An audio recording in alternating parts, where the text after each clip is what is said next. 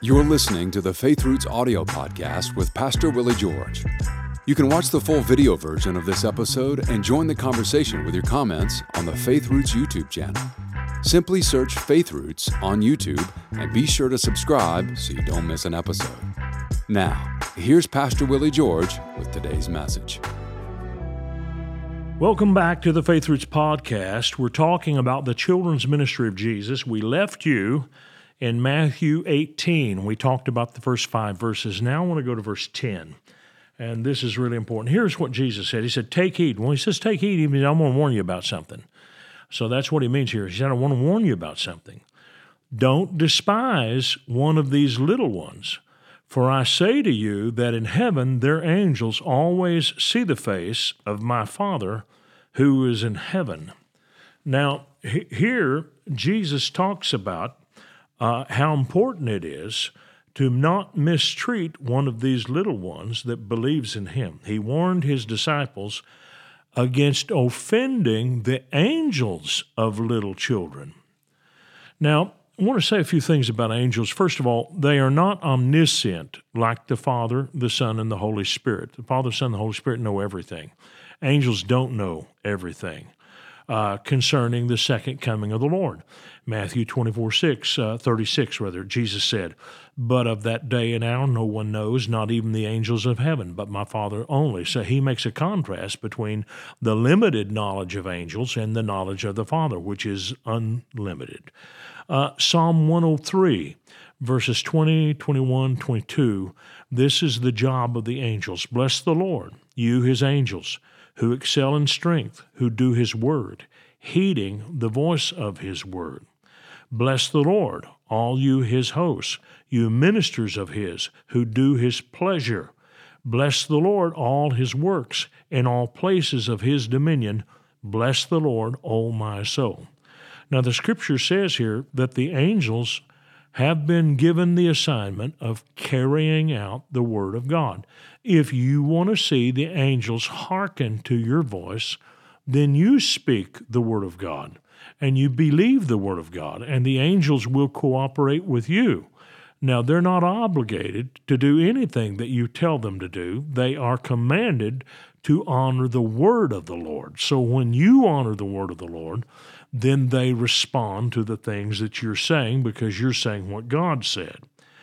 These angels also protect God's people from witchcraft and supernatural attacks. And I don't want to um, make you so aware of demonic activity that is all you think about, but there is an immense amount of demonic activity around us all the time. In fact, it's a blessing that you're able to function without the awareness of it all the time. I don't think anybody needs to be fully aware of it all the time.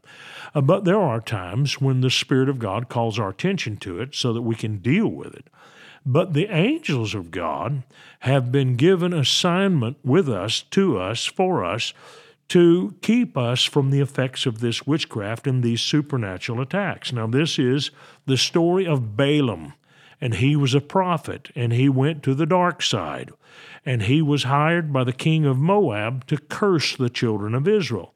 Now, when someone begins to speak negative words against you and uses spiritual force against you, that would be called witchcraft.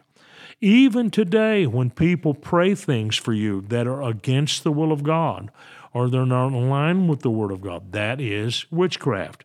So here we read Numbers 22, verses 32 33. The angel of the Lord asked him, Why have you beaten your donkey these three times? Now, this is Balaam. I have come here to oppose you because your path is a reckless one before me. The donkey saw me. The donkey was permitted to see the angel. And the donkey turned away from me these three times. If she had not turned away, I would certainly have killed you by now, but I would have spared her because the donkey tried to, to avoid the angel and turn around and go. And so this angel was sent by God to stop the effect of witchcraft. And that's one of the things that angels do. And that's one of the things that they do in protection of children is to stop the effect of witchcraft. Angels can tell by the face of the Father when a child is greatly favored by God before that child has done anything. For instance, the angels knew that Christ was going to change the world even when he was just a newborn, hadn't done anything yet, but they knew he was going to change the world. Now, I want to read to you from the book of Hebrews, chapter 1, and uh, this is a contrast between Jesus and the ministry of the angels, and here's what it says in verse 5 For to which of the angels did he ever say, You are my son, today I've begotten you? Because in, in the day when Hebrews was written, there was a lot of angel worship, and it was misplaced. And again, I will be to him a father, and he shall be to me a son. And, and so the writer of Hebrews is saying, where did God ever say that to any angel? But when he again brings the firstborn into the world, he says this Let all the angels of God worship him. And of the angels, he says, he makes his angels spirits and his ministers a flame of fire. So he shows us that the angels came in and they worshiped Jesus even when he hadn't done anything all of them. Luke chapter 2, let's read it. It's fascinating study. It's the angels of God who appear when Jesus is born, the night that he was born. I'm going to read in verse 8 of Luke chapter 2. Now there were in the same country shepherds living out in the fields, keeping watch over their flock by night. And behold, an angel of the Lord, just a single one, appeared before them. The glory of the Lord shone around them, and they were greatly afraid. Then the angel said to them, Do not be afraid, for behold, I bring you good tidings of great joy, which shall be to all people. Apparently, angels have a terrible countenance. And when I say terrible, I don't mean that it's frightening or they have scary faces. Um, uh, they are awesome to behold. There is something about them that is just shocking when you see them. It's just overwhelming. Because Mary, the, the time she saw the angel Gabriel, immediately fell into fear. And the angel, again, here is dealing with his people because they have fallen into fear. And they had to say, to the people that were beholding them, Don't be afraid. So he said, Do not be afraid, for behold, I bring you good tidings of great joy, which shall be to all people. For there is born to you this day in the city of David a Savior, who is Christ the Lord, and this will be a sign to you. You will find a babe wrapped in swaddling clothes, lying in a manger. And suddenly there was with this angel a multitude of the heavenly host, praising God and saying, Glory to God in the highest, and on earth peace and goodwill toward men. Now, in other words, the angels were praising God on this occasion more so than at any other time in the history of creation. Never did they worship God like they did here. They say, Glory to God in the highest. This is the biggest thing God's done. We worship you, Father. This is the biggest thing you've done. What was a baby is born. And even though that baby has not done anything yet, these angels know by looking at the face of the Father. There must be a look in the eye of the Father that an angel can see the favor and the future of a little child. Wow, they can see it. And so those angels that are sent to minister to those children and to watch over them, they know the future of those children simply by looking at the Father. They can see favor in His face. And though the baby Jesus had yet to do nothing as the incarnate Christ, the angels could tell by the Father's face, He's going to be magnificent. I can tell you this don't ever overlook a child.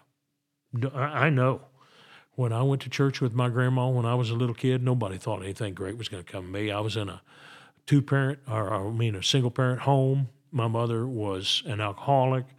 We didn't have nice clothes. Uh, I had really shoddy clothes compared to all the other boys who went to Sunday school.